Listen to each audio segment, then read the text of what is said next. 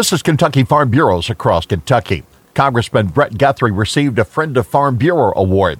Guthrie knows Farm Bureau members are voices he can trust. When you're talking to Farm Bureau members, you're talking to people that are wedded to their community. They're deacons in their church, they're on the fire board, they're on the school board. Their hearts in their communities, their hearts in their land, and so it makes it uh, easy for me to represent them because they really love the communities that they serve. So usually they're just a great source of information what's going on in their section of the county and, and what's moving forward. Guthrie knows the Farm Bureau voice stands for more than just farming. Their proposals are, are legislative and they're focused on agriculture issues that, that are important to them. Their hearts are in rural America. They understand the history, they have respect for the government, but they are here to advocate for their industry. It's for rural America, but it's also specifically for farm policies to make sure we have the food and fiber that we need. Guthrie supports trade policy to keep markets open for Kentucky ag products. This is Across Kentucky.